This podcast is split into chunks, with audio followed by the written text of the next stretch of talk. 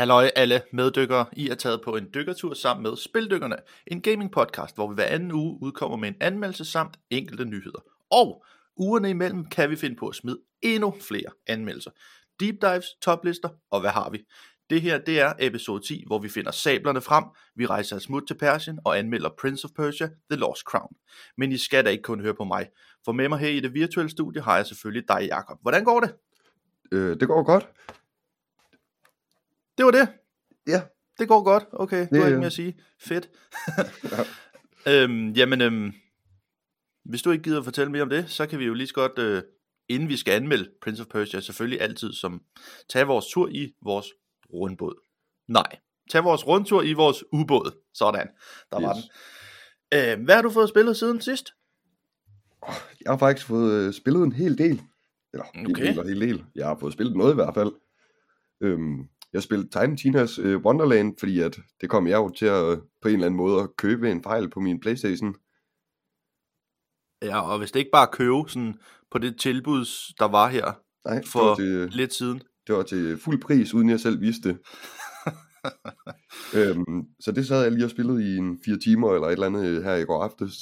Ja. Det, øhm, lidt specielt øh, den der blanding af D&D og FPS skydespil, må jeg nok sige. Det var ikke lige, hvad jeg havde regnet med.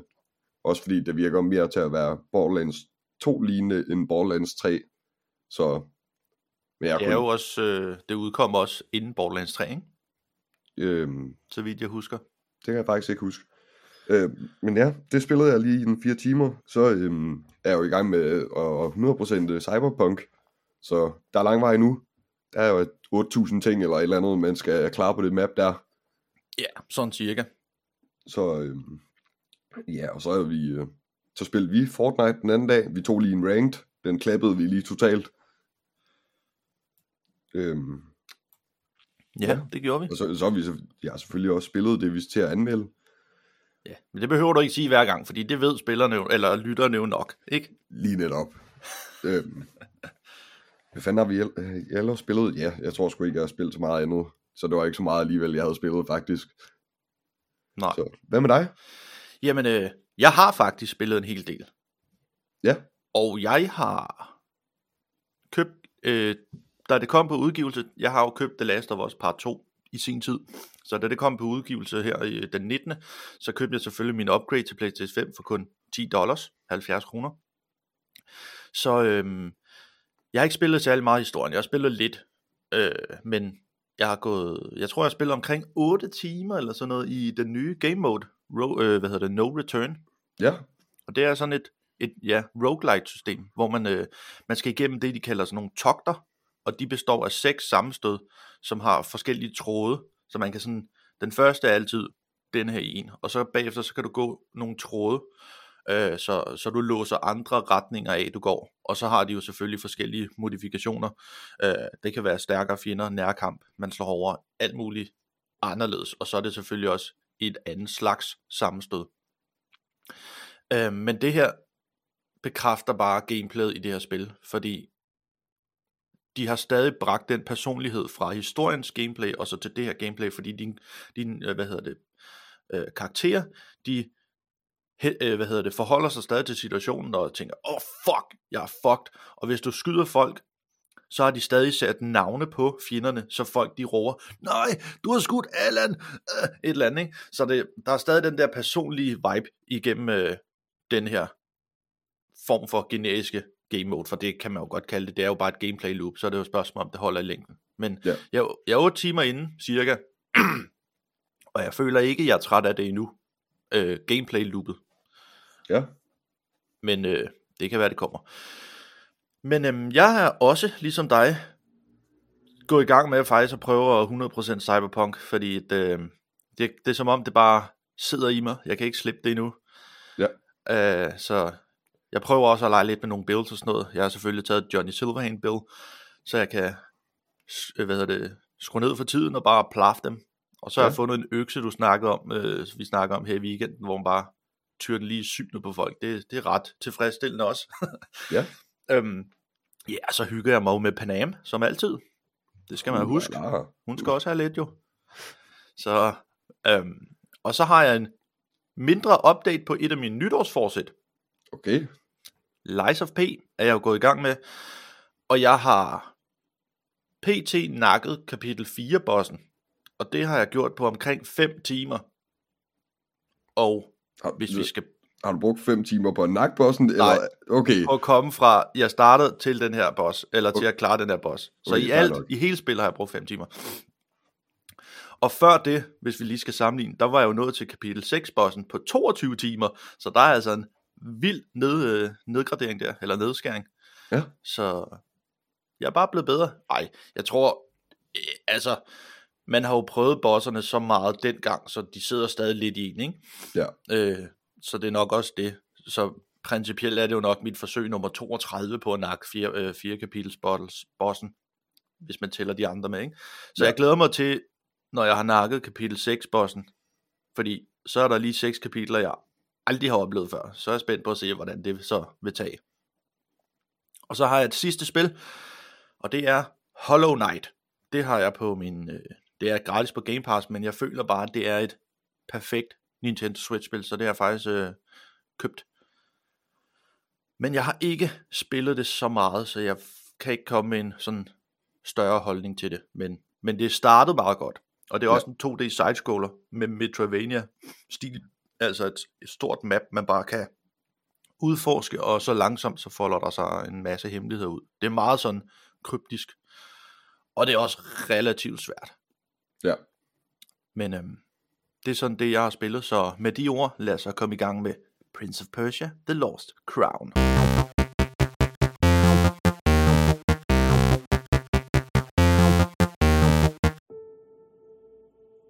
Efter 14 års dvale genopleves Prince of Persia i spillet The Lost Crown.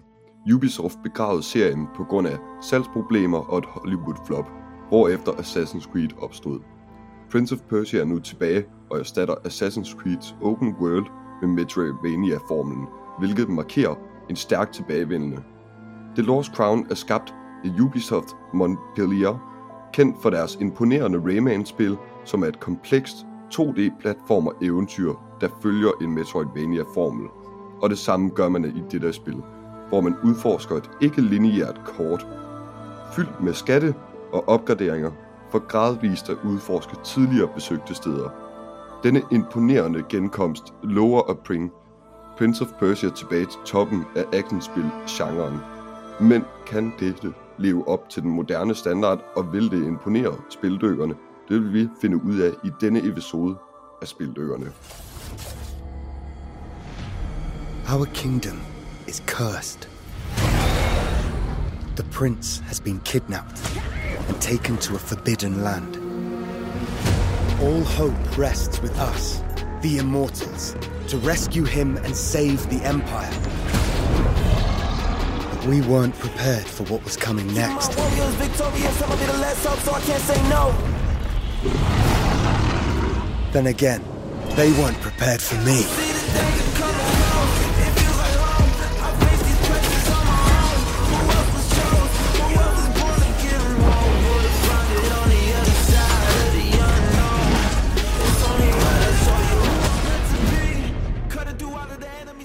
Så Kasper, hvad er din øh, oplevelse med Prince of Persia-serien?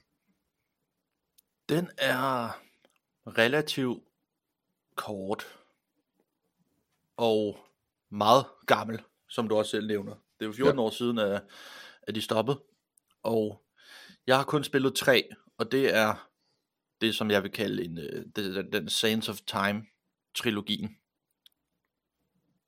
Hvor, ja. øh, altså jeg har, jeg, har været for, jeg har været for ung, så jeg ikke sådan, altså huske så meget fra det, men jeg husker dem som gode. Og jeg kunne pisse godt lide den der stil, altså man er prinsen af Persien, og alle de der fælder, de har sat op, hvor det er en masse puzzles i sig selv, og du skal løbe op ad væggene og alt sådan noget, både på langs og opad, og, og så er der selvfølgelig alle fjenderne, du også skal øh, bakse med. Og så kunne jeg godt lide i, jeg kan ikke huske, om det var toeren eller treeren, der får man sådan en form for sygdom eller lignende, der gør, at han sådan, altså halvdelen af hans krop langsomt begynder at blive fortæret og bliver mere ond og sådan noget. Det, jeg synes, jeg kunne pisse godt lide dem. Men jeg har Ja. ikke spillet. Jeg mener, jeg tror, det første Prince of Persia faktisk også var et 2D. Det har jeg ikke spillet. Og så har jeg heller ikke spillet dem, der kom efter den sidste i den trilogi. Så, så det er kun lige de tre, jeg har sådan af, af relationer til det. Ja. Så det er mit forhold til det. Hvad med dig? Øhm, jeg vil lige så godt være ærlig og sige, jeg tror, jeg har spillet et spil for 16 år siden, eller et eller andet, så jeg kan vidderligt ikke huske andet, end at man er den der prins øh, i et eller andet mellemøstisk land øh, i 3D-platformer eller sådan noget. Øh, det er meget, meget lang tid siden. Øh, så jeg har ikke det store forhold til det. Så og jeg, jeg ved ikke, hvilken af spillene jeg har spillet, fordi jeg tror, jeg har været 6 eller et eller andet, da jeg spillede det.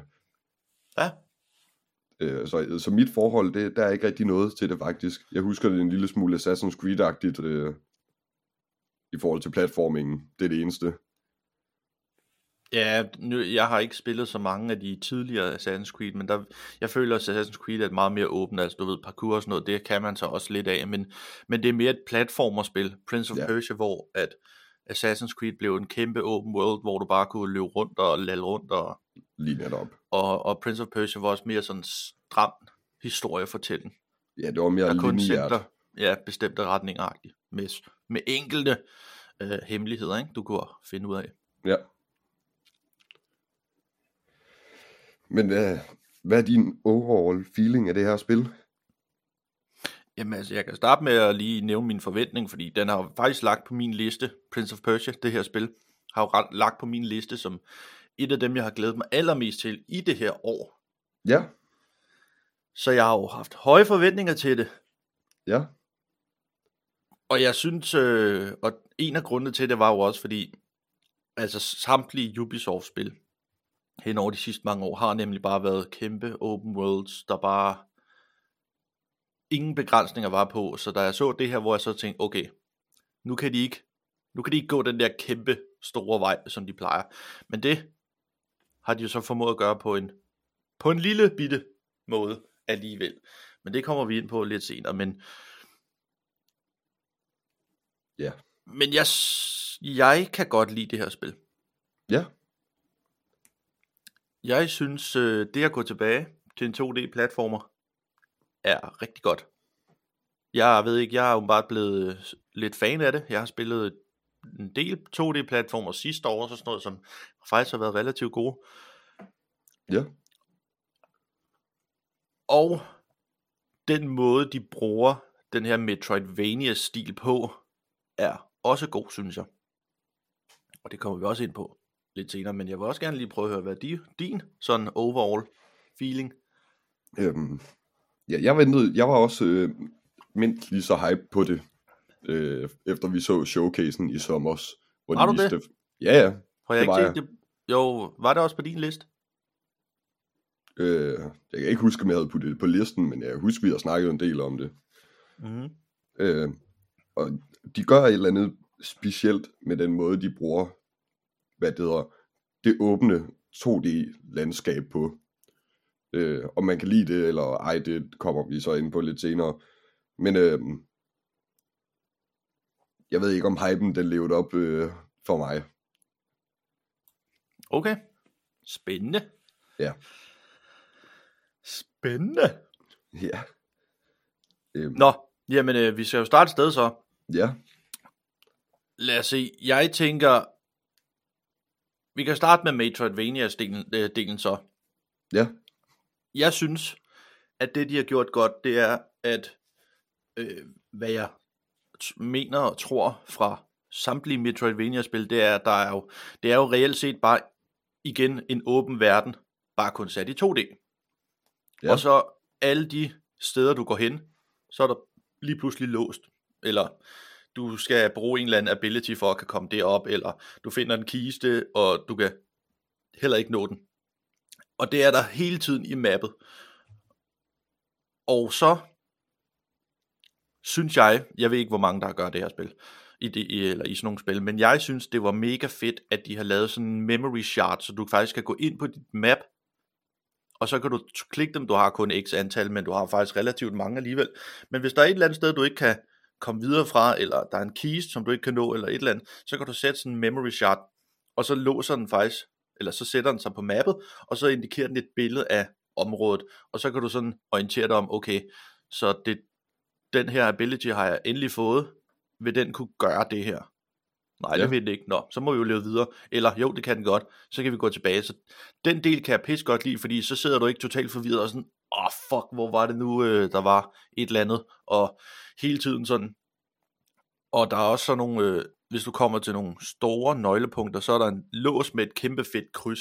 Når du så får en bestemt ability, så vil den komme med et flueben, som er, nu har du altså den her power, der gør, at nu kan du komme videre herfra. Så alt det kan jeg godt lide. Og så synes jeg også, alle områderne der er, fordi altså lige pludselig så kommer du ind, så øh, det kan du også se på dit kort, så noget af mappet har den her farve, og så kommer der en anden del, den har en anden farve, og sådan bliver- skifter de hele tiden farver, og det udgør, hvad for et område du er ved, og der er kæmpe diversitet i det, der er både sne, der er sump, der er altså undergrund, der er alle, virkelig mange områder, og jeg synes, de har hver deres stemning i hver deres område, så det kunne jeg pisse godt lide. Ja, Hvad synes du? Øhm, i forhold til der Metroidvania-formlen, de bruger, så udnytter de den rigtig godt i forhold til, hvor mange abilities og sådan noget. Der er, der er rigtig meget backtracking, og især øh, den sidste halvdel af spillet, hvor du begynder rigtigt at låse op for mange forskellige abilities. Der backtracker du rigtig meget, fordi at for eksempel til den sidste mission, der skal du næsten helt tilbage til, hvor du startede i spillet. Og alligevel så er det som om, du låser op for helt nye dele. Det gør du jo selvfølgelig også. Øhm, Men Og der er del- også fast travel points, så du skal heller ikke løbe hele tiden frem og tilbage, frem og tilbage. Du kan kort noget af tiden af. Ja, og det er jeg glad for, fordi at mappet er jo relativt stort.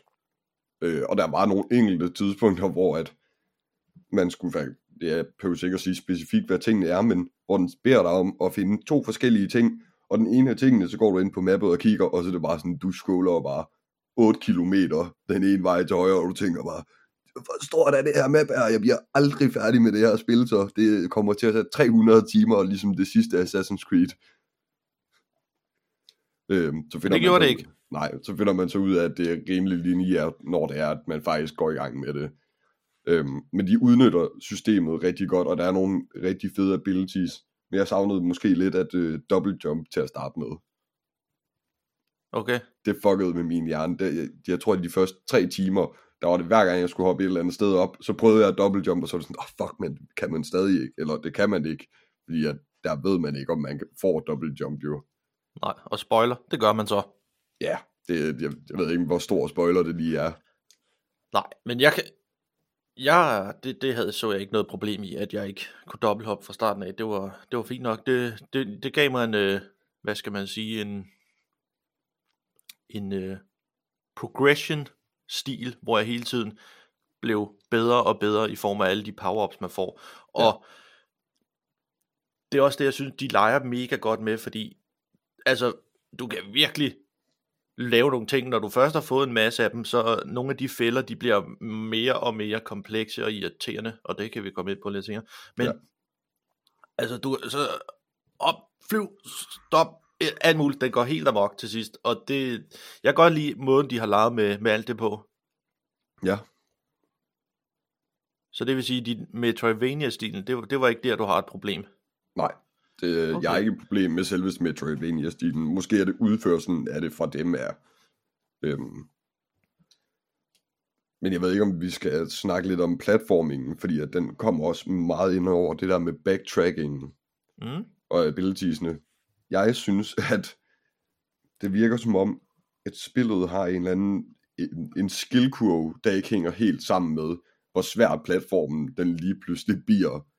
Fordi der går, på det ene tidspunkt, der er der næsten ingen sværhed i øh, den måde, du platformer på. Og så rammer du et punkt, hvor den bare er snil. så, nu spiller du øh, Dark Souls øh, Platforming Edition, hvor det virkelig går fuldstændig amok, og du skal bruge 800% af alle dine hjerneceller, de kører på maximum overdrive. jeg ved ikke, om det bare var mig, der havde det sådan, eller... Jeg havde tre, tre specifikke på, øh, steder i det her spil, hvor jeg var lige ved at sætte mig til at tude. Fordi ja. jeg skulle bruge 80 forsøg på at komme fucking igennem de der fælder.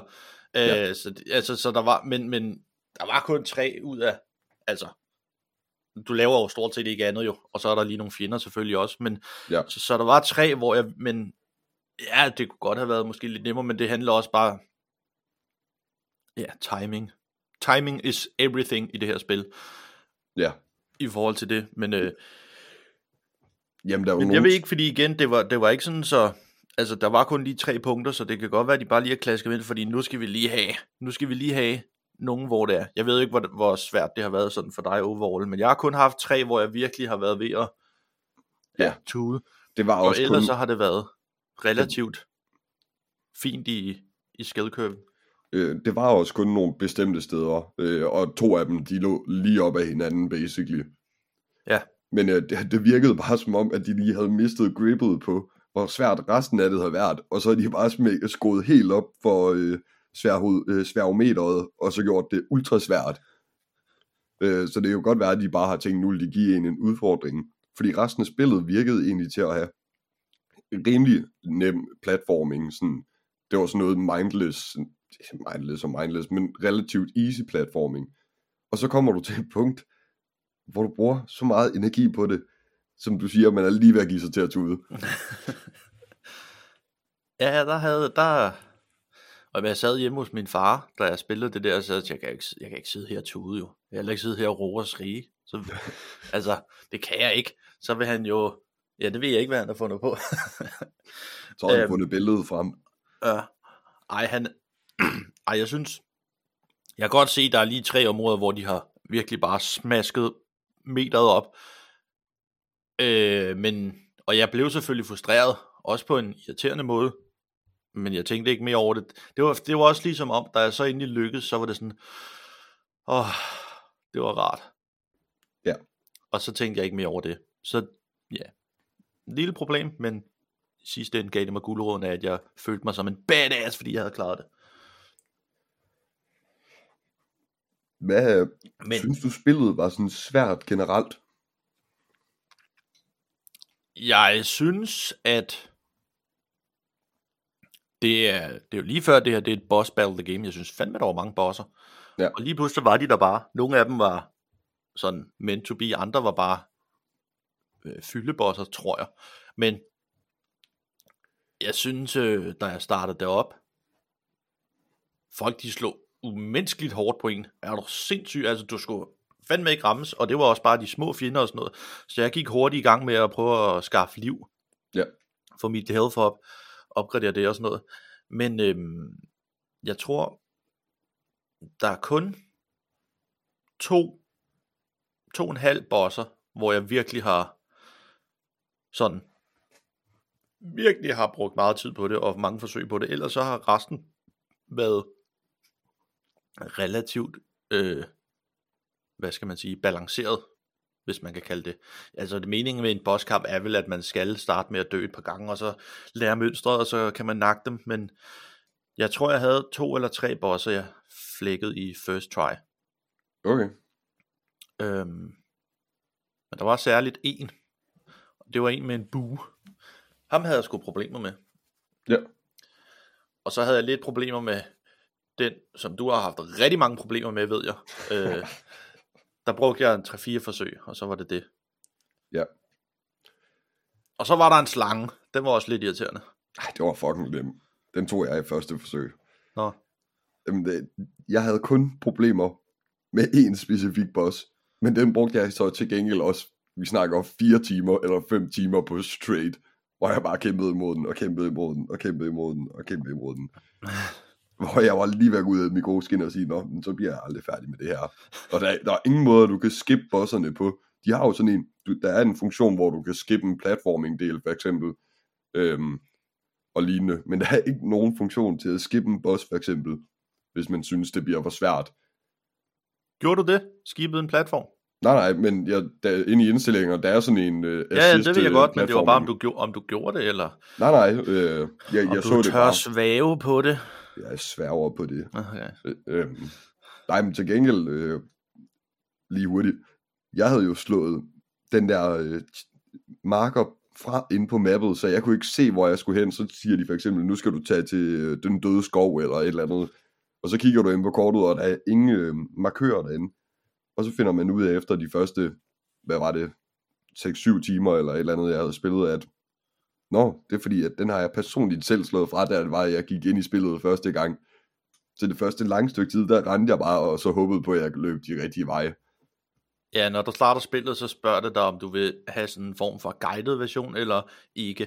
Og forskellen det er, at du kan se dine quest marks på mappet, sådan hvor Ja. du skal hen. Du kan ikke se vejen dertil, men du kan se, at den er derovre, så du ved, du skal måske mod højre, ja. eller opad, eller venstre, eller et eller andet. Og det havde du slået fra, så du løb i vildred. Ja, det, og det, var- det, øhm, det var måske min egen skyld selvfølgelig, fordi jeg ikke har læst ordentligt, hvad der, jeg troede den der guided version, det var sådan, så viste den der bare hele vejen hele tiden. Ja, ja. Øhm, men ja, nej, vi snakkede lige om de bosser der. Den ene boss, totalt mange problemer med. Resten af bosserne tog jeg et eller to forsøg. Okay. Så jeg synes, det var et okay balanceret spil. Jeg tror, jeg spillede det på sværhedsgraden normal. Ja, også mig. Den midterste ud af fem. Så Og så kunne man, hvis man ville, kunne man også gå ind og customize den, sådan så du for eksempel kunne skrue livet ned på fjender, eller deres damage, eller det du tog af damage, sådan, altså, så var det ligesom, du ved, sådan en fra 0 til 10, så kunne man sådan lege lidt med det, hvis man synes, at lige bosserne var svære, så kunne man skrue lidt ned for dem, hvis man ville det. Nå, det øh, ville jeg godt have vist på et eller andet tidspunkt. Men det er sjovt, det her, det her øh, scenarie, det sidder vi med så tit. Vi sad også med det i Lies of P, vi sad også med det i Assassin's Creed. Det er som om, du bare ikke lige læser alt, hvad det er, du, altså spillene, de tilbyder dig. Den, den du snakker om, det var jo inde i indstillingerne. Ja, men altså, hvis du, hvis du går ind, du kan da se øh, hvad, alt det, de skriver derinde med det. Altså, er du ikke inde og rode i indstillinger heller, lige kigge på alt muligt, og sådan lige se, hvad, hvad kan du sortere fra i forhold til, hvad der, altså også bare med, hvad hedder det, grafikken og alt sådan noget, så vil du da også lige kunne have noget at se det. Nej, jeg, jeg roder ikke særlig meget med det. Nå, det er det, Det- første, jeg gør i et spil. det Ind og jeg, kigge på alle jeg- de der. jeg tror kun det er i Cyberpunk, hvor jeg har været rigtig inde i øh, indstillingerne og finkæmme øh, kæmme det og sætte det til mine præferencer. Nå, men vi kan jo lave en lille segway fra boss og fjender til Ja. combat-systemet. Ja, Hvad synes du om det? det er jo bare et simpelt 2D-platformerspil som sådan. Så jeg, jeg synes ikke, combaten er sådan specielt avanceret. Det er tryk firkant i ved, 1, 2, 3 eller 4 gange for at lave en combo, og så kan du enten trykke ned, op eller til siderne, for at måske gøre et eller andet andet samtidig. Øh, ja. Og så har du dine special abilities, som er, hvad det hedder, L2 øh, plus firkant for eksempel, eller L2 plus trekant for eksempel, hvor du også kan gøre et eller andet andet. Øh, det virker rimelig simpelt, men det virker også for spillet, synes jeg. Øh, og så er der selvfølgelig også et øh, parry-system, som jeg synes, der virker rimelig buggy. I hvert fald for mig, der var et eller andet med timingen i forhold til, hvornår du trykkede til, hvornår den faktisk gjorde det. Det havde jeg en del problemer med. Det var fordi, du spillede på et lorte-tv. Nej, for det var det samme, da jeg spillede det på min øh, skærm. Og det problem havde jeg slet ikke. Men det- selve, altså, for eksempel i Lies of P, der er det ubarmhjertigt. Når du trykker parry, så er det der, klikken skal ramme den, du kæmper mod her. Der kunne ja. du faktisk trykke, og så tror jeg måske, der kunne gå et helt sekund. Hvis den så nåede at ramme inden for det ene sekund, så vil du faktisk også parry, så den var rimelig barmhjertig der. Men jeg vil så sige, når du siger det med combaten er simpelt, så er jeg faktisk øh, relativt uenig, fordi jeg synes nemlig, der var en masse øh, kompleksitet. Ikke at det var svært, Nej. men jeg synes, du kunne lave en hel masse forskellige komboer, som du selv siger. Du kan øh, holde pil ned, og så kan du slå, så sender du fjenden op i luften, så kan du selv hoppe op, og så kan du bare jern ham i luften, inden han rører ned. Du kan hoppe, trykke ned og firkant, og så laver du først et slag med dine blades, og så laver du sådan en hårdt stomp ned i jorden. Jeg Ja. synes, der var så mange måder at gå til det her spil i combat. Det var lidt, lidt sværere, når det var bosser, men alle fjender rundt omkring, der kunne du lave alt muligt. Jeg synes, det var, der var masser af kompleksitet, masser af ting, du kunne finde på, alle mulige komboer.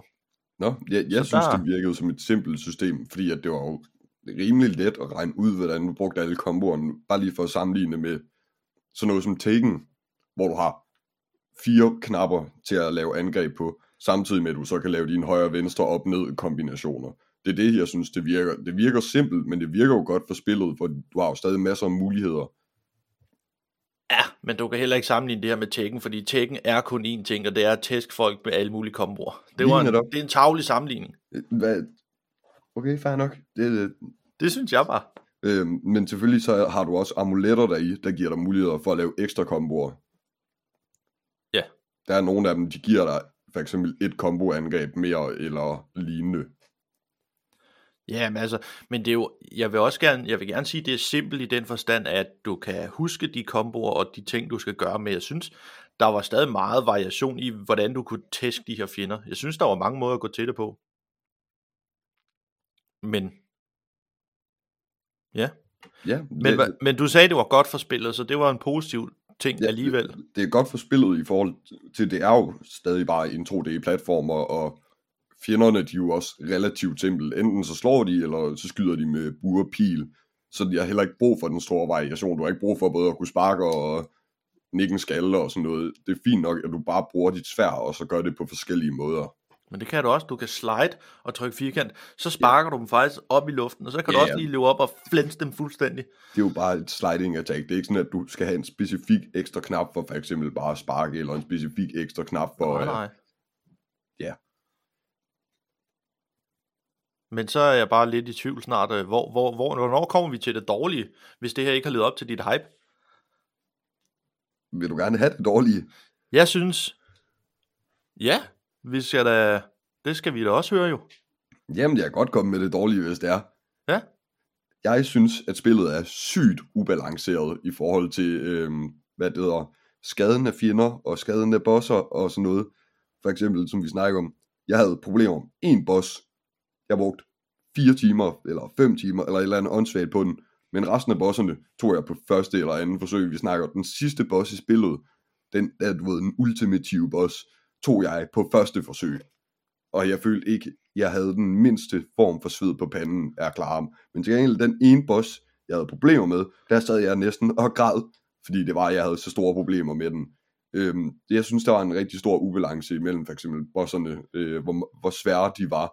Fordi at for mit øh, hensyn, kunne, det, kunne den boss, jeg havde problemer med, lige skulle da være den sidste boss, hvis det var så. Ja, Øh, så er der selvfølgelig det parry-system der. Der var et eller andet med timingen øh, i forhold til fra hvornår du trykkede til hvornår den faktisk parryede. Jeg synes, at det var sådan noget med, så det, skulle du gøre det et sekund før, at de faktisk lavede angrebet, fordi at det var. Det virkede ikke til at være i sekundet, hvor de faktisk angriber dig, at man skulle parry. det problem havde jeg ikke. Nej, men det problem havde Det er i jeg. hvert fald ikke noget, jeg har lagt mærke til, fordi jeg parry bare bang, så par, ja, parry jo. Så det, Øhm. har, det har jeg ikke haft det problem. Øh, Men Og så plejer jeg, jeg kan normalt godt lide at dodge i spil, øh, når det kommer til sådan noget der. Men jeg synes dodge, det var super irriterende i det her spil her. Det, det kunne jeg ikke lide. Så, prøver, øh, så man hellere bruge parry, men parry, det synes jeg også virkede sådan lidt buggy jo. Øhm. Og så er der det der med, det double jump. Det er et spil, der sætter det op til, at man gerne vil have double jump, fordi det er 2D-platformer og sådan noget. Du har ingen double jump til at starte med. Det, det irriterede mig begrænseligt eller ubegrænset mega fucking meget hele tiden. Indtil det var faktisk, du fik abilityen. ja, dodge-systemet, det, der er jeg også uenig, fordi jeg synes, den fik dig til at, du ikke bare, altså du skulle ikke bare dodge, du skulle faktisk vælge, hvordan du skulle dodge. Ja. Fordi, hvad hedder det, afhængig af fjenders størrelser og hvordan de stod og sådan noget, så skulle der en dodge under eller dodge ind over eller sådan noget. Så, så det har jeg igen heller ikke haft noget problem med, og jeg synes heller ikke, det var irriterende. Og slet ikke, når man kommer endnu længere i spillet. Så kom Ja. der, dukker der endnu mere op. I forhold til bosserne, så øhm, er jeg delvist uenig, men jeg tror også, det har noget at gøre med, hvem man er som person og som gamer. Fordi øhm, vi er jo alle sammen forskellige Ja. på en måde. Jeg havde en, øh, jeg havde også en snak med en, hvor ham, som jeg havde et kæmpe stort problem med, havde han ingen problemer med, og så bossen lige bagefter, altså var han, han kunne, han kunne slet ikke øh, komme igennem den, hvor jeg tog den i første hug, ikke? Ja. Så det var sådan lidt, og, og forskellen var, at ham, jeg var, havde problemer med, det var en long range en, med bue, og den anden, han var sådan en up close, han skulle bare tæske løs på en. Ja. Så jeg tror også, det, det har noget at gøre med, med, med styringen, og jeg har ikke, jeg har jo ikke for eksempel ikke brugt fire timer på en boss, så jeg har jo ikke mærket en vild ubalance.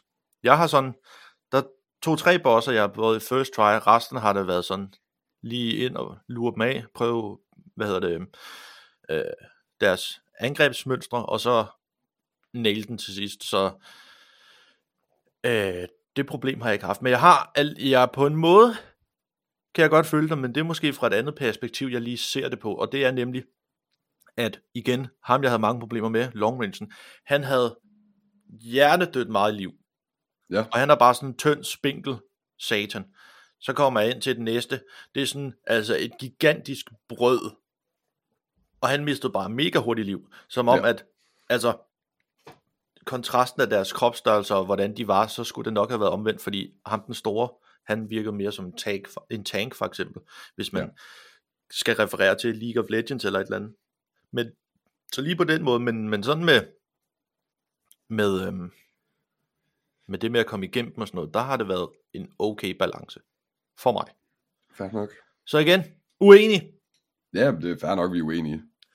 Øhm, og så var der bare nogle af områderne i spillet, jeg synes, der var mega irriterende. Øh, og ærligt talt ikke særlig flotte at kigge på. Øh, og det er den nederste del af verden. Der synes jeg, det var ikke særlig pænt at kigge på i forhold til den øverste del af verden, hvor du starter og hvor du slutter og sådan noget. Hvor det er rigtig flot, og hvor det er interessant. Men nederste del er det bare gråt og mørkt.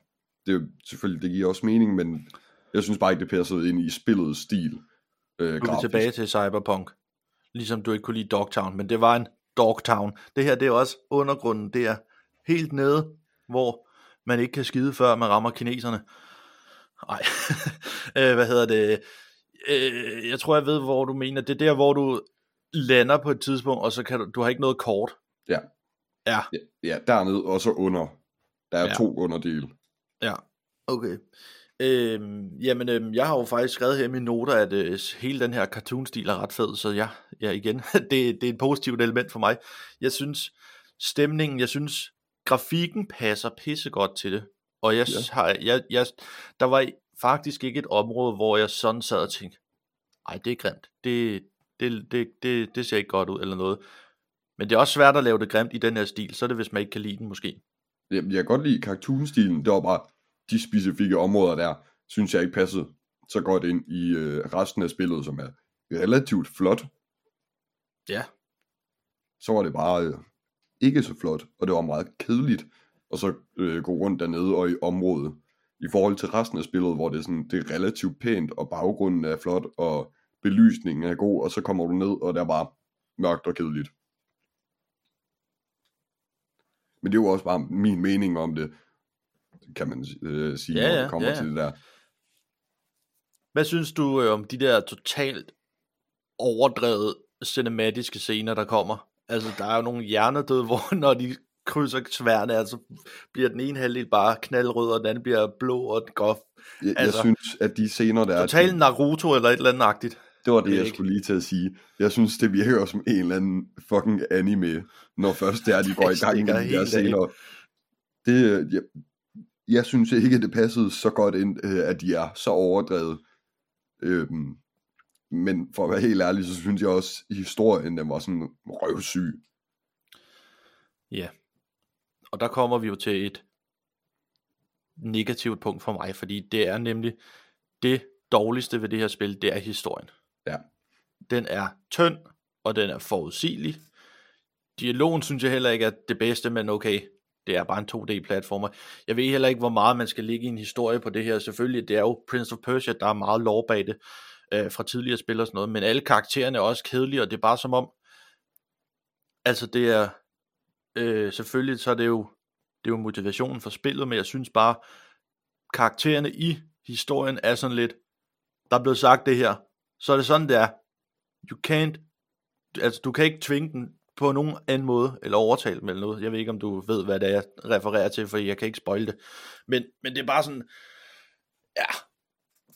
Så, så historien for mig er helt klart det, der er dårligst. Den er, jeg synes, hver gang de talte deri, sad jeg og tænkte, ej, ti stille, kom nu videre i livet. Også der er nogle af delene, der trækker sådan, de trækker rimelig langt ud i forhold til, hvor meget fylde der egentlig er på øh, den scene, hvor de snakker. Mm. Og især når alle karaktererne er fucking generiske. Vi snakker super generiske. Jeg synes, at der er, heller, der, er, altså, der er ingen personlighed i karaktererne heller. Altså, der er ikke, det er bare sådan, de skal bare være der for at frembringe historien, og så øh, er det det. Ja. Men det er ret sjovt, sådan måden det er sat op på med, at Ja, det ved jeg fandme ikke ikke, om det er en spoiler. Det må jeg nok ikke sige, faktisk. Øh, det var ikke så godt, jeg lige kom herud. Øh, det er jo faktisk ikke dig, der er prinsen. Nej, det, det er en spoiler. Spoiler-alarm! øhm, Du er ikke prinsen. nej, du skal redde prinsen. Ja. Det er, det er, ja, er det en spoiler? For det er jo det, der er hele præmissen i spillet. Du skal jo redde prinsen, basically. Kontra Ja. du er prinsen. Men er det noget, man har sagt, eller ved, før det er, at man kommer ind i spillet? Nej, nej. Men sådan er det jo med alle. Du skal jo ind i spillet, opleve præmissen, før du ved præmissen. Ja, Sådan er det i alle spil. Men ja. Ja. Og hvor vigtig føles prinsen så der i, når du faktisk sidder og spiller? Ja. Der er jo ikke, øh, altså... Ja, det er, den er, det er, altså selvfølgelig, det er jo en prins, han skal reddes, han skal ikke dø, men det er også bare sådan, når, når alt er slut, så er det som om, det bare er, nå, det var det. Ja, Der var ikke, altså, der var ikke noget sådan, hvor man virkelig kommer op af stolen, eller noget som helst. nej, der var ikke, der var ikke sådan specielt meget bag spillet, synes jeg. Nej, der var kun alle de der store sten, hvor du kunne læse lidt øh, forskellige. Som Ting. jeg ikke læste på noget tidspunkt. jeg gad vidderligt ikke at læse dem, fordi alt andet, hvad man har oplevet sådan historiemæssigt, synes jeg virkede du ved, ligegyldigt, at jeg tænkte, jeg gider ikke at sidde og bruge 30 sekunder på at læse en af de her sten her. Nå, Men det ved jeg ikke, om det er bare mig. Det må det have jeg læste heller ikke så mange. Jeg læste heller ikke så mange. Ja. Men hvad synes du om, lad os, øh, hvad synes du om amuletsystemet? Øhm, Opgraderingssystemet, alle, alle, øh, alle de systemer der. det er jo et relativt enkelt system. Det er jo bare, du tager hen til den bestemte opgradering, merchant, og så betaler du dem Ja. et vis antal øh, penge, eller sådan nogle bar, man kan finde rundt omkring, eller lignende. Og så giver de et vis antal, for eksempel, du kan have flere liv potions, eller du kan have flere amuletter på dig, eller du skader mere med din svær, eller din bue og din pil og det. Ja, Øhm. og du har x antal amulet slots, og den skal du opgradere, fordi afhængig af amuletten, sådan, hvad skal man sige, hvor god den er, så kan det være, at den fylder tre pladser eller to pladser, så man skal sådan, ja. Ja. Så du har ikke plads til alle. Nej, øh, det, jeg tror, det giver en god balance til spillet, fordi at der var faktisk der var nogle amuletter, der virkede til at være bedre end andre. Der var for eksempel en, der gjorde, at øh, når du døde, så døde du ikke, så fik du lige, du ved, sådan sidste chance, så kom du tilbage til live med 25 procent. Ja, 25 procent. Eller Den en, kunne du opgradere. jeg, jeg tror, du kan opgradere alle amuletterne deri. Ja. Øh, eller en, der gjorde, at du fik øh, liv tilbage, hver gang du øh, parryede en. Øh, for eksempel, den var også, øh, den brugte jeg personligt rigtig meget. Øh, Det er et enkelt system, men øh, det, det virker for spillet, og også for den stil, de bruger med, øh, med at du for eksempel, du healer kun med potions og, og lignende. Der var bare nogle gange, hvor der, man skulle bruge for eksempel en bestemt mønt for at kunne købe en opgradering, eller de der bar. Og jeg synes godt, de kunne være irriterende at finde, fordi at mappet det er så stort, som det er, og man føler, man har været ved, stederne igennem, men man finder ikke rigtig noget. Det værste ved de der mønter, nogle af mønterne, det er, at så sidder den, så svæver den inde i en eller anden fælde, Ja. og så kommer du ind i den, får fat i mønten, men du har ikke mønten endnu. Du skal lige helt ud af fælden, så det, Ja. sådan, du skal lige gennemføre det her lille bitte segment, før du så også får mønten. Og der må jeg lige indrømme, der var altså to steder, hvor jeg sagde, fuck det, det gider jeg ikke. Ja. Jeg tager ikke den mønt. Andre steder, så var den der bare. Og du kunne også finde sådan nogle små, øh, fanden er det nu, de hed, mand? Sådan nogle, øh, Soma Tree Ja. Shards eller et eller andet, hvor at hvis du samler fire af dem, så får du et helt liv. Og Ja. nogle af dem var også hele, så hvis du bare fik den, så fik du et liv. De kom Øhm. som regel efter bosser. Ja. Der var også nogen, der slå, lå frit sådan på, på mappet. Ja. Og, hvis du, og hvad hedder det, meget af det du opgraderer med, det er også, når du slår en fjende ihjel, så får du, øh, altså så dropper de det, den valuta, du skal bruge til at opgradere. Ja. Men jeg synes, øh, jeg synes også, der var en fin balance, og jeg synes heller ikke, det var sådan, hvor du skulle samle overdrevet mange, og bare skulle for eksempel grind i flere timer for at få nok af de der. Jeg synes, øh, det var fint. Jeg opgraderede min bue lidt, og jeg opgraderede mine sabler lidt. Og så var det det. Ja. Og amuletsystemet kunne jeg også godt lide. Det der med, at øh, jo bedre det var, jo mere fyldte den, så man ikke bare kunne smadre amuletter på sin øh, halskæde, hvis man kan kalde den det. Ja. Ja, amuletterne, dem skulle man jo i sig selv enten købe eller finde rundt omkring. Ja, i kister Øhm. eller et eller andet. Ja. Øh, og der var en rimelig god balance imellem, hvad de forskellige amuletter faktisk kunne. Ja. Øh, jeg synes i hvert fald, jeg tror jeg fandt, det ved jeg ikke, 20-25 forskellige styks. Ja, jeg fandt også ret mange. Øhm, man finder dem sådan relativt ofte, og de gør jo forskellige ting, og det, er jo, det gode ved det er, at du har en mulighed for at bygge en lille smule imellem, for eksempel ved nogle bosser, der gør de lidt mere, end hvad de gør ved andre. Og øh, noget jeg faktisk glemte at sige, som nu vender jeg lige tilbage, det håber jeg ikke er for, for, for forvirrende, men i forhold til bosserne, Ja. så kunne jeg faktisk godt lide den balance, der var mellem dem og mellem at udforske. Fordi der er meget i den her Metroidvania-formel. Der er mange steder, du skal udforske, og steder, som sagt, du ikke kunne komme til, som du kan senere, hvor du kan tage over og backtrack og sådan noget. Jeg kunne godt lide, at jeg følte ikke, jeg nåede at løbe død i, at hele tiden skulle udforske. Så, ville den, så nåede der at komme et afbræk i form af en øh, svære modstander, eller et eller andet, der lige øh, fik tankerne væk fra det. Den balance, der kunne jeg godt lide. Ja. Ja, det, det var en... Jeg ved øh, ikke, om du tænkte noget over, over om det. øh, når du siger det, så jo, så kan jeg egentlig godt se, at der var sådan en rimelig fin balance imellem. Det var ikke sådan, du løb i fire timer og udforskede, og så fik du en boss, og så udforskede du i fire timer mere. Det var sådan, så udforskede du i lad os sige, en time, og så kom der en, enten en mindre eller en lidt større boss, og så udforsker du lidt mere og platformer noget mere, og så kommer du måske til en boss-boss, en af de større der, dem er der jo, ja, hvad er det, fem af de større, øh, sådan store bosser der, sådan noget lignende. Jeg tror, der er flere, men ja. Ja. Men ja, d- sådan hver anden time eller et eller andet, så kommer du faktisk til sådan en stor boss. Det er også an på, hvor meget du udforsker sådan Ja, selv, ja. fordi du kan jo gå rimelig lineært igennem spillet, hvis det er det, man vil. Men man Ja, kan også gå rigtig mange afveje, fordi der er rigtig mange afveje og sideting og side missions at klare.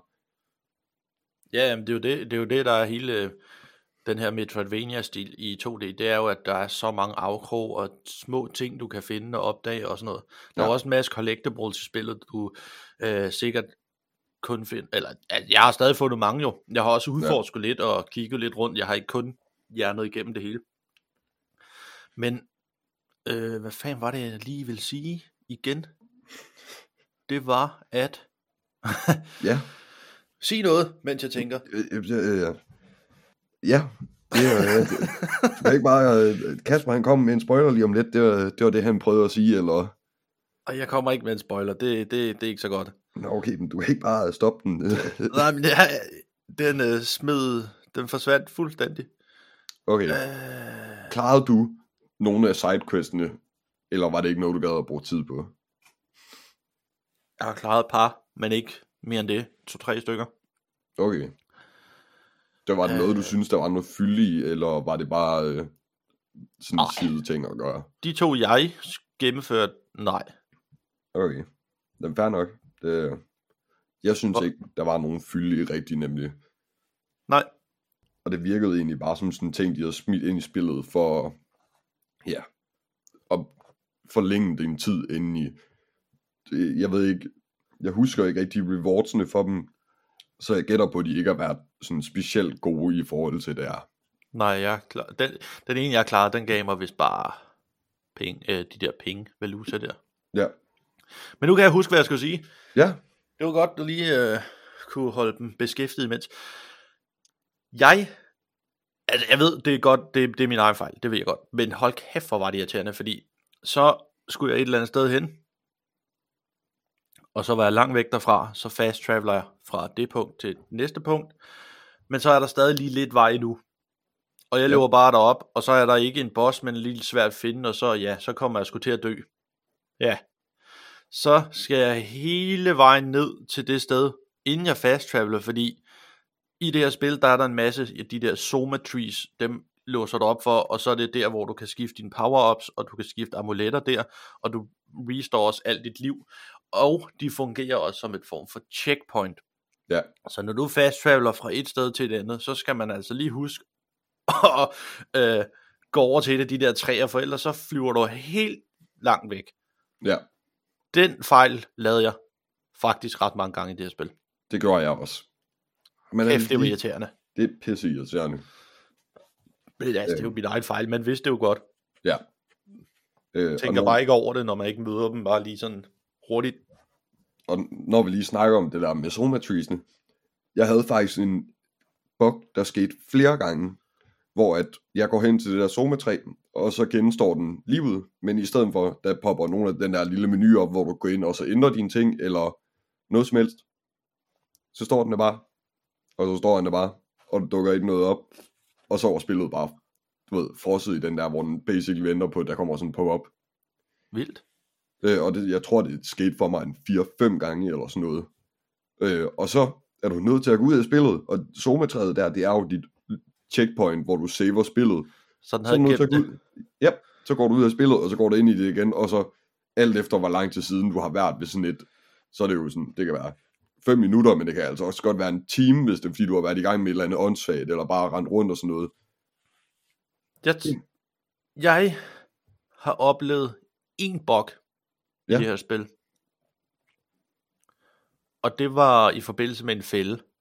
Ja, Fordi hvis, når du hopper, hvis du ikke når op til den, så kan du stadig, så kan han stadig sådan tage fat i den med hænderne, og så lige hive sig op. ja, Men der var åbenbart en bug et bestemt sted, hvor at jeg nemlig gjorde det, men da han så kravlede op, så øh, var det som om, at min karakter teleportede, teleportede sig helt ned til bunden af mappet, hvor der var pigge, og så røg han bare i døden. okay. Jeg gjorde han fire gange i træk ved den fælde, og jeg, jeg, jeg kunne ikke se andre muligheder for at komme videre. Øh, og så lige pludselig, så kunne han hive sig op, uden at den så lavede den der bug. Men der var jeg også ved at sige, fuck det her spil, det er slut, slet, delete. Ja.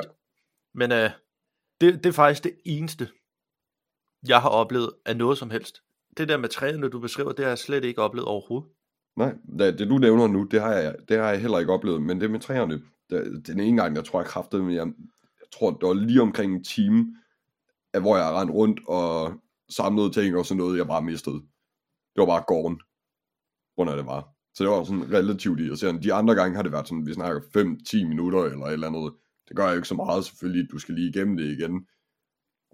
Men den ene gang på den der time eller sådan noget, der var jeg lige ved at bruge min controller som en håndbold. ja, okay.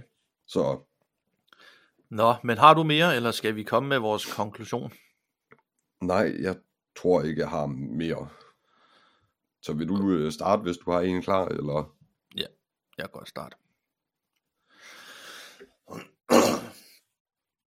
Jeg har altid haft en lille frustration rettet mod Ubisoft, da de valgte at erstatte Prince of Persia med Assassin's Creed.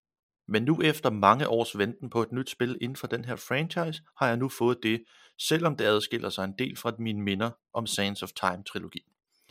Ubisofts beslutning om at bevæge sig mod en 2D-platformer i Metroidvania-stil er dog langt fra dårligt.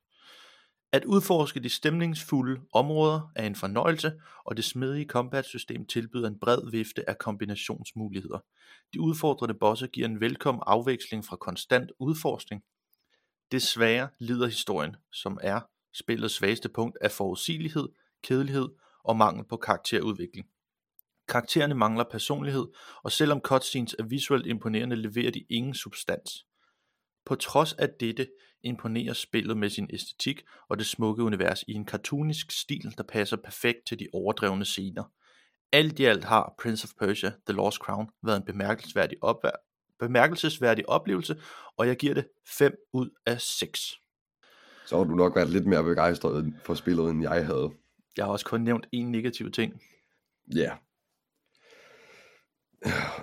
Nå, Prince of Persia er en ikonisk spilserie kendt for sine imponerende parkoursystemer og tidsløse eventyr. Den seneste udgivelse kombinerer flotte visuelle elementer med en engagerende historie, hvis man godt kan lide den lidt tynde og mindre eller mere generiske karakterer. Men der er også nogle kritiske punkter, som jeg synes, der mangler, når det kommer til for eksempel bossernes sværhedsniveauer i forhold til, hvornår man egentlig burde have svært med det. Og jeg bryder mig ikke særlig meget om at bruge så lang tid på en boss, men til gengæld tage de sidste bosser på første forsøg. Men når man spiller et 2D-platformer uden nogen rigtig historie til, lidt for mange bosser i forhold til, hvor langt spillet er, synes jeg ikke spillet er alle 300 og nogen 60 kroner værd. Jeg vil nok gerne have set det som et spil til 150 kroner i forhold til, hvad det faktisk har indhold at give dig som spiller. Men det er også kun min personlige mening i forhold til det. Jeg vil kun give spillet 4 ud af 6 stjerner. Nå, men og det er jo ikke et dårligt spil. Nej, spillet i sig selv, det er vel fint nok. Jeg bryder mig ikke så meget om det. Og det er jo ikke, fordi det har vildt mange bugs. Men øh, det, er, det er jo stadig et okay spil. Jeg synes bare, at i forhold til, hvad spillet er, så er det måske lidt dyrt. Det ved jeg ikke, hvordan du havde det med det. Øh, men jeg købte det jo endnu dyrere, fordi jeg fik adgang til det tre dage før tid. Og du købte- 400, det må være 450, tror jeg det var. Og øh, altså, jeg synes ikke, man skal kigge, nu ved jeg jo ikke, hvordan, altså, men jeg synes ikke, jeg, eller jeg vælger ikke at kigge på spillet som, at det er 2D kontra 3D, derfor skal det koste mindre, fordi der er stadig masser af ting at lave i det. Og Ja. øh, jeg har været omkring 16 timer om at gøre det, altså gennemføre det, og med noget af det side content, jeg har lavet. Men der er stadig masser for mig at udforske. Det kan godt være, at det ikke har den helt vildt store gulderød i sidste ende, men det er stadig samle alle collectibles, stadig klare de her sidequests, og der er sikkert nogen, jeg stadig ikke har opdaget endnu, og få nogle mønter, og ja, for eksempel hvis man gerne vil 100% det her spil, så ligger der alligevel en 10-15 timer mere i det, tror jeg. Ja. Uden at være helt sikker. Højst sandsynligt.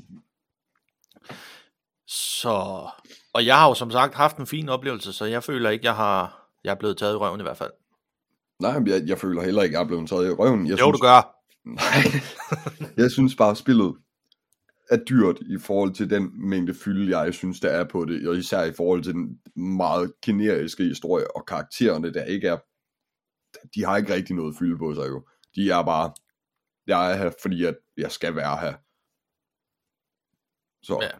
Men lige med det her spil, der kom jeg lidt mere for gameplayet, end jeg kom for historien. det gør jeg også. Jeg men... synes ikke, jeg synes stadig, altså selvfølgelig, hvis det havde været en bedre historie, så havde det fået 6 ud af 6, men øh, jeg synes, øh, jeg synes bare, de har ramt noget her, og jeg er spændt, spændt på at se, når, jeg tror når, der kommer en toer.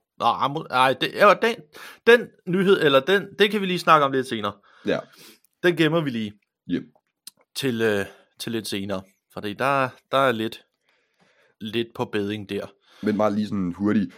Jeg føler, det her, det, spillet har haft den samme følelse for mig hele vejen igennem, som jeg havde med Reed i Cyberpunk. Jeg føler, at hele spillet var lavet til at provokere mig. Fordi jeg følte mig mega irriteret på det, sådan lang del igennem spillet. Det startede nok først ved den ene boss der, men den følelse, den satte sig bare hele vejen igennem. Okay. Ja. Skal jeg så øh, referere tilbage til Cyberpunk, hvor jeg siger, at det er meningen, du skal føle dig irriteret, så, så du kan skyde ham, men nogen nej, det kan du ikke i Prince of Persia. Nej, det kan jeg lige netop ikke. nej, det er fair nok. Så er det måske lige før jeg overrasker over, at du giver det faktisk fire, hvis du Ja, har været okay. irriteret så længe, øh, så meget på spillet. Ja, Men altså, du, der er jo, at, du startede jo relativt positivt på spillet, i, faktisk længe. Først, før, det var først, da jeg prøvede at hive det negative ud af det, du kom med det jo. Så det er jo, det er fint. Jamen, det, spillet det har jo også mange positive, og det er jo god platforming og okay combat system og sådan noget. Der er nogle enkelte ting, jeg synes, der måske skulle have været lidt anderledes. Øhm, men ellers så er det jo, det er jo overall fint nok spil. Øh, Ja. ja. Og det har en fin længde i forhold til det en 2D-platformer. Det er ikke sådan, det kunne, de kunne godt have lavet det 5 timer for eksempel, men så havde det måske været for kort. Og hvis det havde taget, lad os sige, 25 timer for det samme mængde af ting, så havde det måske været for langt. Så jeg tror, det er en, det er en god balance imellem de forskellige. Ja, det har en fin, den, den, den kender sin besøgstid Ja, i form af historien og hvornår den skal slutte.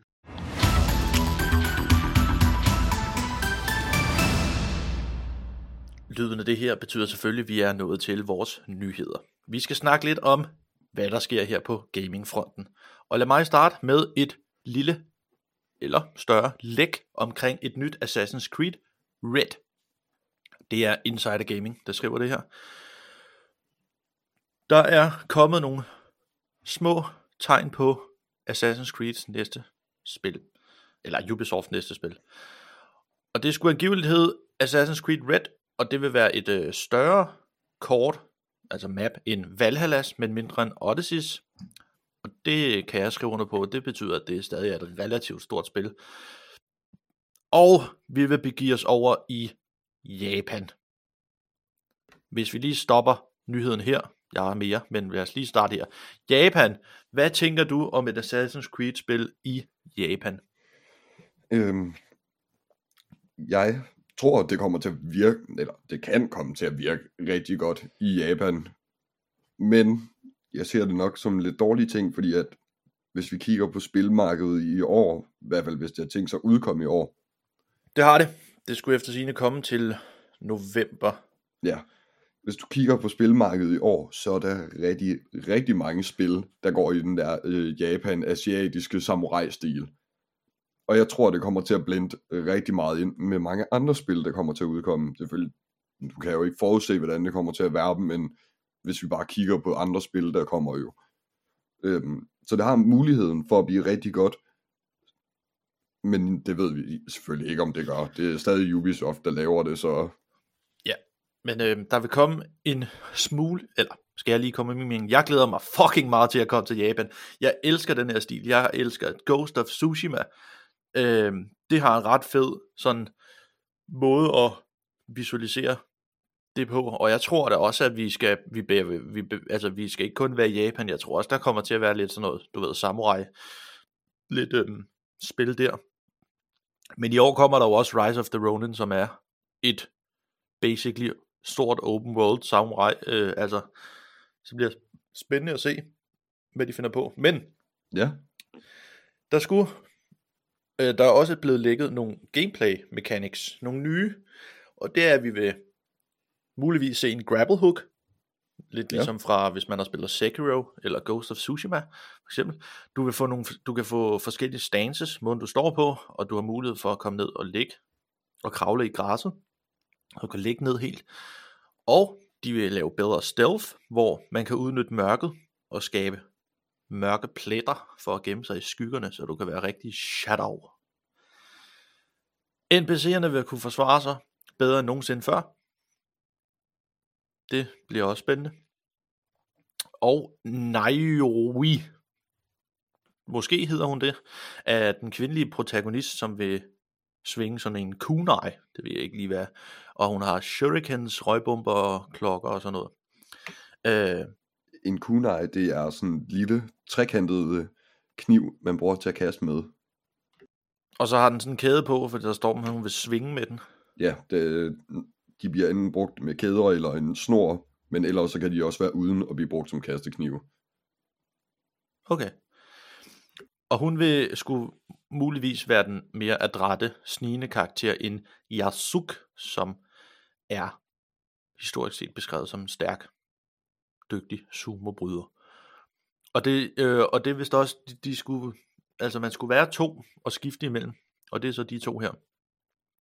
Men nu kommer jeg til at sige november 24, der er faktisk ikke en udgivelsesdato eller måned, der er kun, at det forventes udgivet i år. Men hvis vi skal kigge på, øh, hvad hedder det, Assassin's Creed Mirage, så kunne det meget vel være der, oktober-november. Ja, Øhm, men det var lidt læk om Assassin's Creed det nye. Jeg glæder mig faktisk. Jeg håber, det bliver bedre end det nye, ja, det seneste her. jeg øh, glæder mig ikke. Nej, men vi skal anmelde det. Så tough titties. Det skal vi. Nu ser vi på det. Ja, så ser vi på det. Nå, hvad har du til os? Jamen, øh, jeg tager bare lige sådan mega hurtig en. Jeg sendte dig en video i sidste uge, tror jeg det var, af en Xbox toaster, der gik ild i Ja, ved brug. ja, Øh, og du vil stadig gerne have en. ja, nej. Men øh, de- er åbenbart ikke øh, særlig godt bygget, så når man bruger dem på maksimumniveauet af varme, så øh, er der en lille bitte, bitte, bitte smule chance for, at øh, de bare laver stikflammer op af den. øhm, Som sagt, det er Playstation, der er bedst til at lave hardware. Nej, jeg tror ikke, det er Xbox, som der, laver en joke. Øhm, men jeg synes bare lige, den relaterede var lige til den, jeg lavede sidste gang omkring toasteren der, så øh, Ja.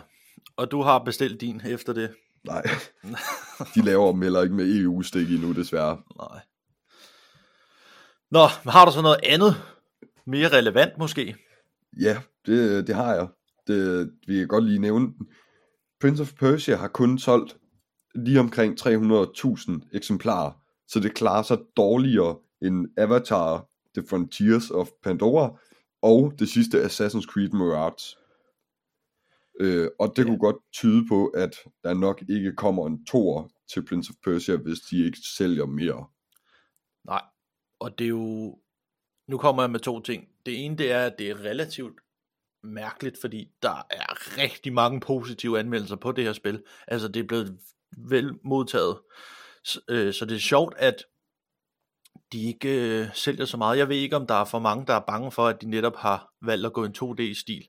Men jeg vil så også, for at forsvare det et lille smule, så udkom Assassin's Creed Mirage altså i oktober. Det vil sige, det har en del flere måneder på banen. Jeg ved ikke, om det er en sammenligning for øh, Det- det, er en perioden sam- her.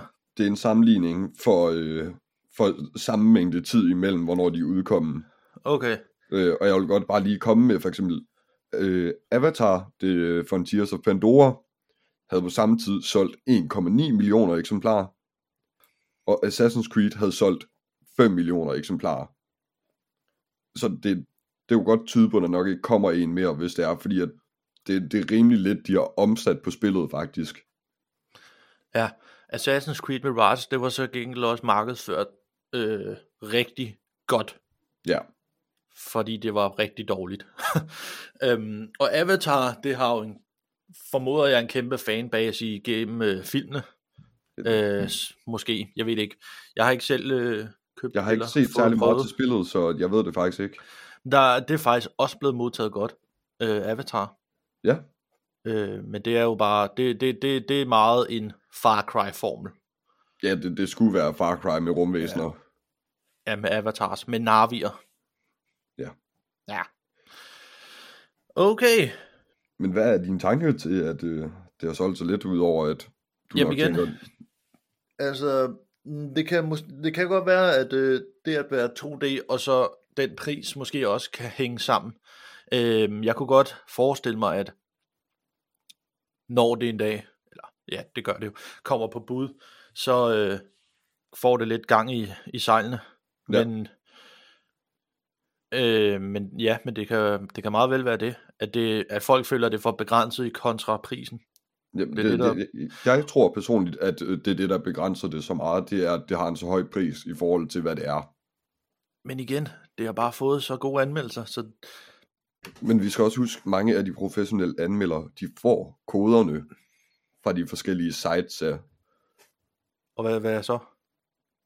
Så øh, ja, den almindelige person går ikke ud og får koden gratis. Nej, nu snakker jeg sgu om, når det, et spil bliver modtaget så godt, som det gør, så får det jo en positiv respons ud til verdenen. Derfor vil kunder jo gerne købe det. Det var min pointe. På den måde, okay, Men det nok. har de så ikke valgt at gøre jo, Nej. tydeligvis. Nå. Men det er sgu... Øh, jeg synes, det er synd, for jeg kan godt lide det. Ja, det er også, øh, det er fair nok. Du har nogle øh, lidt større nogen. Ja, det har jeg. Er der nogen, du vil komme med, eller skal jeg... Øh... Ja, skal jeg ikke bare komme ind mere. Arkaden.dk skriver, og det er mig selv, der har lavet den her artikel, det er åben beta til Skull and Bones. Vi kan fra den 8. til den 11. februar, der kan vi altså prøve det her længe ventede spil, som har været udskudt. Ja, i guderne må vide, hvor lang tid. øh, men du kan spille det på, ja, det meste. Femmeren, PlayStation 5, Xbox Series XS og PC via Ubisoft Connect og Epic Games Store. Du vil kunne gennemføre nogle kampagnekontrakter op til en bestemt mission, der hedder Exterminate the Rat. Og betaen vil understøtte cross progression og crossplay fremskridt, eller det vil det understøtte, og fremskridt vil blive begrænset til en bestemt rang. Så når du når en bestemt rang, så kan du ikke øh, rank me op. Og dit gem vil blive overført til det fulde spil. Ja. Ja, har du en mere? Ja. Tidligere Call of Duty General Manager er udpeget som Blizzards nye boss. Johanna Faris. Overtager roret hos Blizzard i starten af februar. Hvordan? Og vi kan jo, øh, jeg har også en nyhed, og den kan vi lige tage i forlængelse med det, fordi det hele øh, kulminerer faktisk sammen. Ja. Øh, og det er nemlig, at Microsoft de har fyret 1900 medarbejdere i deres computerspilsafdeling. Det er bank med mange, Ja. og det kommer jo, vil jeg mene, selvfølgelig af, at de har købt Activision Blizzard for det her kæmpe beløb, og det er to store virksomheder, der smelter sammen. Ja. Så der er noget, der skal dø, tydeligvis. øhm, der er jo hvad er det, de 22.000 ansatte eller sådan noget. Ja. Og sådan er det jo. Men, men det er fandme synd at stadig, at der er så mange, der, der ryger. Ja. Men Phil Spencer har været ude og, og snakke om det. Ja. Øh, Øh, og der vil være kompensation for, hvad det hedder, for dem, der bliver påvirket af det. Ja. Og så forlænger vi den videre, fordi at alt det her resulterer i Mike Ybarra fratræder sin rolle som præsident for øh, Blizzard Entertainment. Og det er den rolle, som Johanna Faris i din artikel overtager. Ja. Øh, og så kan du fortsætte, hvis du har mere på den. Øh, ikke så meget, jeg bare lige kort vil fortælle, hvad hun ellers havde lavet. Sådan, hun har arbejdet i 12 år for NFL, og så har hun fungeret som vicepræsident for øh, hvad der hedder, Club Business Development og Marketing Strategy and Fan Development. Og i 2018, der kom hun så til Activision Blizzard og indtog rollen som kommissør for Call of Duty Esports Division. Øh, Ja. Og så har du vi lige snakket om øh, det andet der med Mike og sådan noget. Så der er ikke så meget mere på den historie. Nej, det er jo bare en ud, en ind. Mm, Men hvad, hvad tror du, der kommer til at ske med Activision Blizzard nu, hvor at, øh, der er så mange, der har mistet sit job og med en ny ledelse? Øh, ja, men det er jo det er jo spændende, fordi de har jo arbejdet på et uh, survival-spil i 6 år, Activision Blizzard, og det er bare blevet sl- slukket nu. Det er bare dødt. Ja, okay. Så jeg tror, der, der bliver taget nogle hæftige beslutninger inden fra ledelsen af. Ja. Og jeg er spændt på at se, om, øh, om hende Johanna, hun vil lægge meget vægt på Call of Duty, når hun har lidt der. Ja. Øh, men jeg tror, altså Microsoft og Xbox er jo kendt for at give deres studier under sig en masse kreativ frihed. Ja. Så det satser jeg på, at de stadig vil gøre på, hvad hedder det, på, eller hos Activision Blizzard. Øh, men jeg er spændt på at se, hvad fremtiden bringer. Ja, det er jo, vi skal jo nok tænke øh, måske et år frem, før vi virkelig begynder at mærke de ting, som, som det her køb har påvirket Ja. med spil og så videre, udvikling og, og alt det. Ja. Men øhm, jeg, øh, altså vi kan jo se frem til Call of Duty gratis på Game Pass. Men det bliver nok først senere på året. Eller næste år. Nå, jamen nu tænker jeg det næste, det nye Call of Duty, der kommer i november, eller Ja. hvornår det kommer. Det kommer jo gratis på Game Pass, day one. Okay. Ja, det er kan vi se frem til. Det er jo så også senere i år først. Der er rimelig lang tid til, i forhold til, hvornår de har købt den. Ja, ja, men de kan ikke udgive det nu, når det ikke er ud, altså lavet, det nye. Nej, nej, nej, det ved jeg godt. altså, det, det, det er det, jeg mener. Ja. Hvad tænker du? Øhm, jeg håber, at hun kan fikse det problem, Call of Duty, de har haft. Fordi du er så egocentreret kun og tænker på Call of Duty. Yep, jeg tænker kun mig, mig, mig. Bedre customization. Nej, Og- mindre. Jeg sagde bedre. Ja, mindre. Det er også bedre. Ja, gør det Der er mere mindre, gør holdbart. det bedre. Øh, og så håber jeg, at de fikser det fucking lort, de lavede i den sidste her med historien. Og Det var da ikke dårlig, var den? historien i øh, øh, Modern Warfare 3. Det var en joke. Det skulle okay, jeg tænkte lige, du må Skal lige blive den. enige om, du har den på din fucking top 5 for årets bedste spil Det- sidste år. Hvad fuck sker der for dig? Jeg kan kun basere det på, hvor meget jeg fucking selv har valgt at spille det, fordi det var ligesom crack cocaine. Det ændrer stadig på zombien, og historien var lort. Det er stadig sindssygt at gøre. Nå, skal vi ikke tage videre til din næste historie? Jeg har gemt den største til sidst, og det Ja. er selvfølgelig i onsdags, der havde PlayStation deres første State of Play. Ja. I år. Og øh, du har vel set den. Du så jo ikke Developer Direct, men du har vel set den her? Ja. Går jeg ud fra. Det har Okay. jeg. Hvad synes du om den, inden vi tager selve spillene? Hvad synes du om selve showcasen? Eller State of Play? Øh, sådan umiddelbart fin. Øh, Den er bedre end den sidste, jeg så fra dem. Den, den sidste, jeg så fra dem, den var rimelig undervældende. Men de kommer med nogle gode titler i den her, og en øh, lille overraskelse til sidst jo. Så øh, jeg synes, de klarede det fint nok. Den var heller ikke sådan vildt lang. Den varede, øh, 48 Mm. minutter. ja, lige knap tre kvarter, skulle jeg til at sige. Øhm, Lidt over tre kvarter, men ja. Ja, men ellers så, det, det virker til at være nogle gode titler, der kommer. Der er specielt to, jeg øh, har glædet mig til. Øh, og så går, er der nogle enkelte nye nogen også. Så, ja. hvad med dig? Hvad synes du om den? Jeg kunne rigtig godt lide den. For det første er der faktisk rigtig mange ting her, jeg gerne vil spille og prøve. Og for det andet, så øh, synes jeg delvist PlayStation sætter et lille svar ud omkring, at der er altså noget i støbeskeen. Vi, har, vi kommer med spil. Det kan godt være, at vi ikke har præcise datoer, og nogle af dem er, der er stadig noget tid til, men de viser os trods alt noget, vi kan se frem til. Og det har de manglet. Og det synes jeg kommer nu. Man kan altid diskutere, om man kan lide spillene eller ej, Ja. dem der så kommer, men de kommer trods alt med noget. Selvom ikke alle titler, de viser, er ikke eksklusive. Der var nogen, der vil være til modsat køn, skulle jeg til at sige. Modsat, øh, hvad skal man sige, øh, afdeling, altså grøn ja. Xbox. Men øhm, overordnet set, så, så, så var jeg faktisk øh, ret, ret meget tilfreds med, med, med den her State of Play. Ja, Øhm, jeg kan godt, øh, på samme måde som Xbox Developer Directs Showcase, den var mere kompakt. Du så kun fire titler, og så en øh, overraskelse med en femte. Øh, Ja. Men det er jo fordi, du ved allerede, hvor meget lort der kommer fra Xbox. Ja. ja.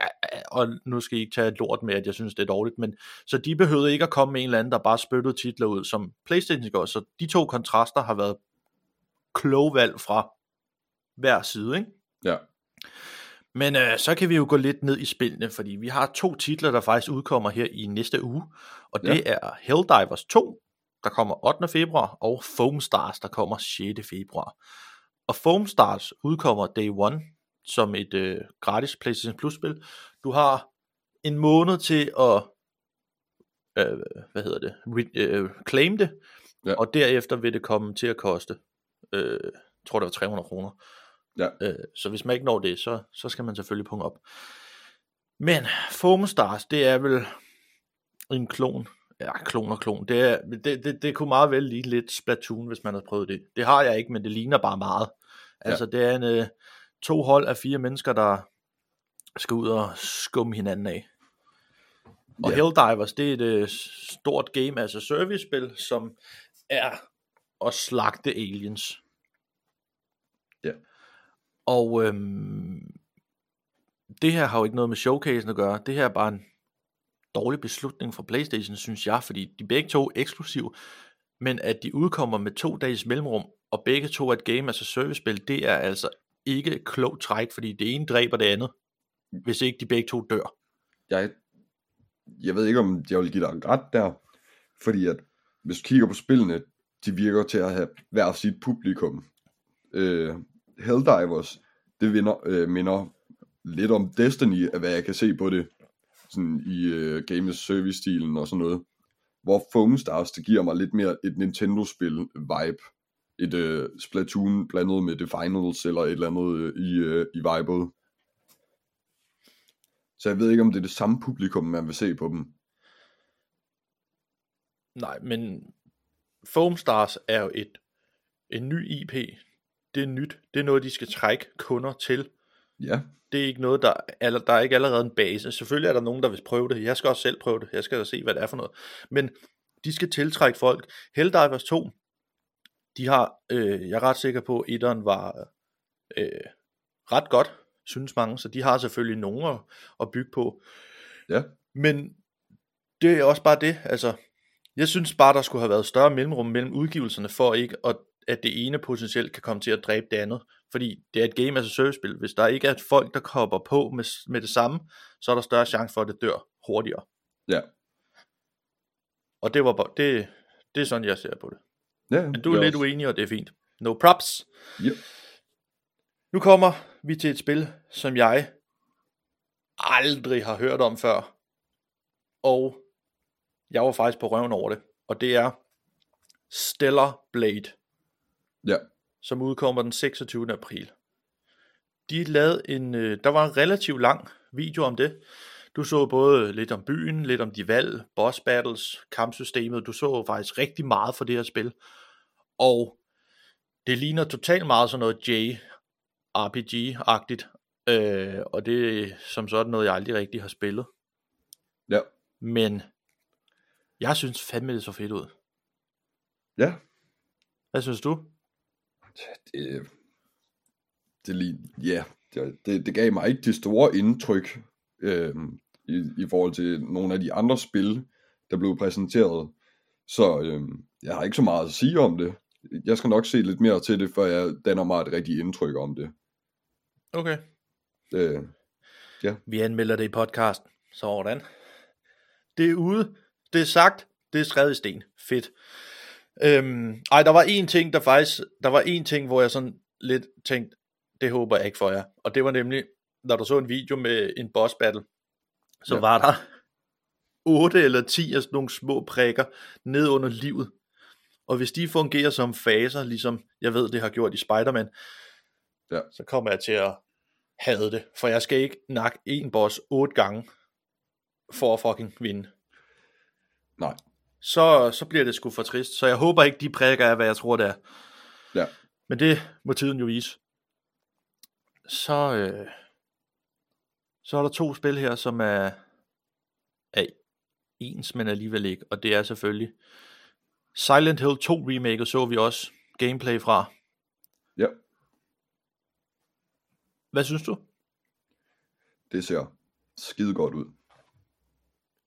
Jeg har glædet mig til, til det her remake, fordi at jeg ved personligt, at toeren, det originale, er rigtig godt. Øh, og jeg håber selvfølgelig, at de ikke har ændret for meget i det. Øh, og det bare er pæn grafik, og så er det alt sammen det samme ellers. Jeg synes, det så så fucking dårligt ud. Det her, det er pølsemandens Resident Evil. Det så så fucking klodset ud. Det ser så dårligt ud, det må jeg bare sige. Seriøst, det gameplay, du så, det der melee combat, når du tæsker en, så står der bare sådan, og hvad fanden er det for nogle monstre? Jeg ved godt, det er jo selvfølgelig sådan, de måske ser ud jo, men fuck, de ser tumpet ud. Det er bare ben oven på ben, omvendt. Det ser så fucking weird ud.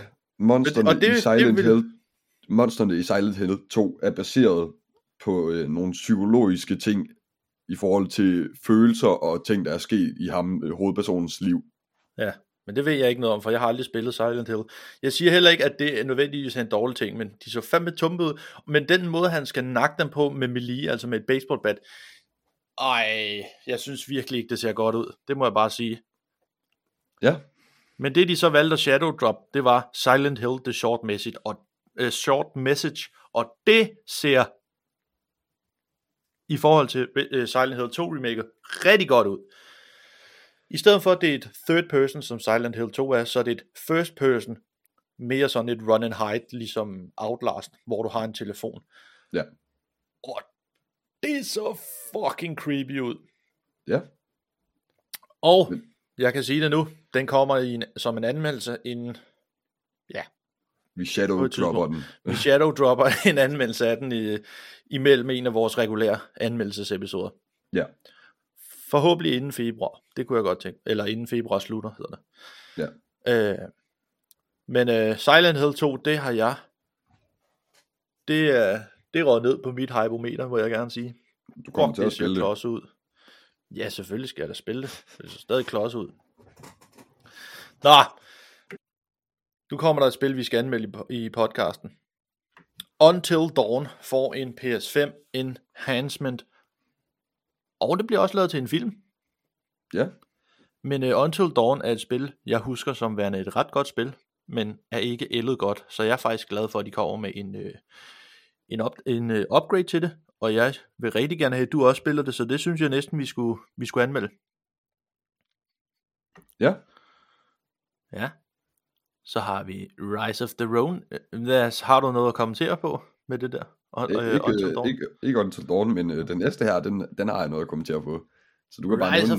Rise of the Ronin udkommer 22. marts og er PS eksklusivt. Ja, Hvad vil du gerne sige om det? jeg synes, det ser fucking kedeligt ud.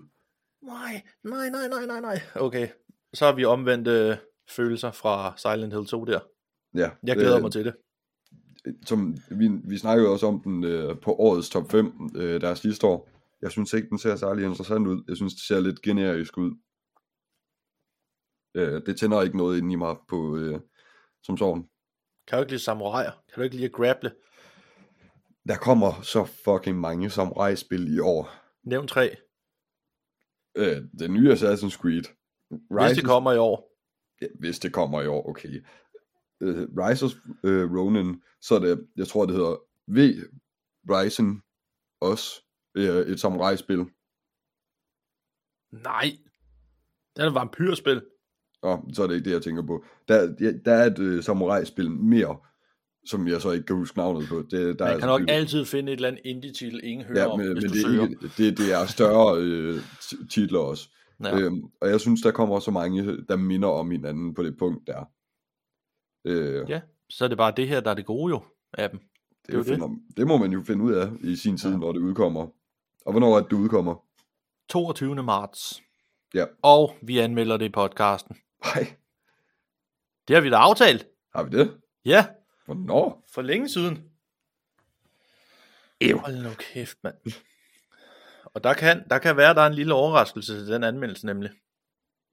Ja. Nå, Kevin Levine, der også har stået bag Bioshock, kommer med sin nye øh, IP efter mange år, og det er Judas, og det ligner bare Bioshock. Ja. Det. Øh, jeg har ikke spillet Bioshock, så jeg har ikke så meget at sige. Jeg synes, det så ret interessant ud. Ja, øh, ja, det man ser i videoen der. Øh, og jeg ved, jeg, jeg har selv spillet lidt Bioshock af de forskellige, øh, og det er nogle gode spil, øh, i forhold til deres tid i hvert fald. Det er ikke alle sammen, der yndede så godt. Øh, man kan i hvert øh, fald sige, det er, det er et first person shooter, hvor, man har sådan også har lidt magical. powers. Ja. Øh, og ja, jeg det synes- ligner meget Judas af det samme. Ja, Sådan det- det, uh, gameplaymæssigt. men er det, det er også de samme, der har lavet Bioshock. Jamen, det er det, jeg siger, det er Kevin Levine. Det er ham, der har lavet Bioshock. Lige netop. Og jeg tror, at de går efter at få den samme følelse, fordi Bioshock havde rimelig stor succes. Og de bliver stadig spillet af folk. Ja. Så hvis man kan leve med den gamle grafik, så kan man selvfølgelig stadig spille dem, fordi de har stadig noget fyld i sig. Og så kommer netop V-Rising, som du lige omtalte før. Og Ja. ja. det spil ved jeg ikke en skid om andet, end det i hvert fald ikke er et samurai-spil. Nej, Det var er noget vampyrgøjl. Jeg havde nok byttet om på det med et andet et. Og man ser det lidt som øh, et perspektiv, ligesom Diablo ligner det. Øhm, Det er Jeg ved top ikke en skid om down, øh, ja. Ja. Så her til mig, så kommer Dave the Diver på Playstation. Og det har en lille collab med ingen ringer end Øjlen Godzilla. Ja, Det bliver spændende. Altså, jeg, jeg er jo ret stor fan af David the Diver generelt. Øh, spiller det på Switchen. Øh, så jeg er spændt på at se, hvad, hvad, hvad det her bliver til. ja, Så er der to titler, som jeg bare lige slynger ud hurtigt, fordi det kommer jeg aldrig til at røre, og det er to VR-spil, og det er Metro Awakening, der leger med den tanke, og Legendary Tales, et måske noget Skyrim-agtigt et eller andet. ja. Øh, og nu kommer, jeg har jo sprunget en over, for jeg Ja. har gemt den her til sidst. Det skulle jeg til at nævne. Ja. Death Stranding 2, som udkommer i 2025, lavet af ingen ringer end Hideo Kojima. Hideo Kojima. Ja. Og grunden til, at jeg har gemt den her til sidst, det er fordi, det var den, der fik mest øh, skærmtid på State Ja. of Play. Det var en lige knap 10 minutters video. Og jeg må bare sige, det de viste mig her, har gjort, at jeg har instant downloadet PostNord-spillet. Okay. Jeg skal have gennemført det, fordi det her ikke også, det blæste mig bagover.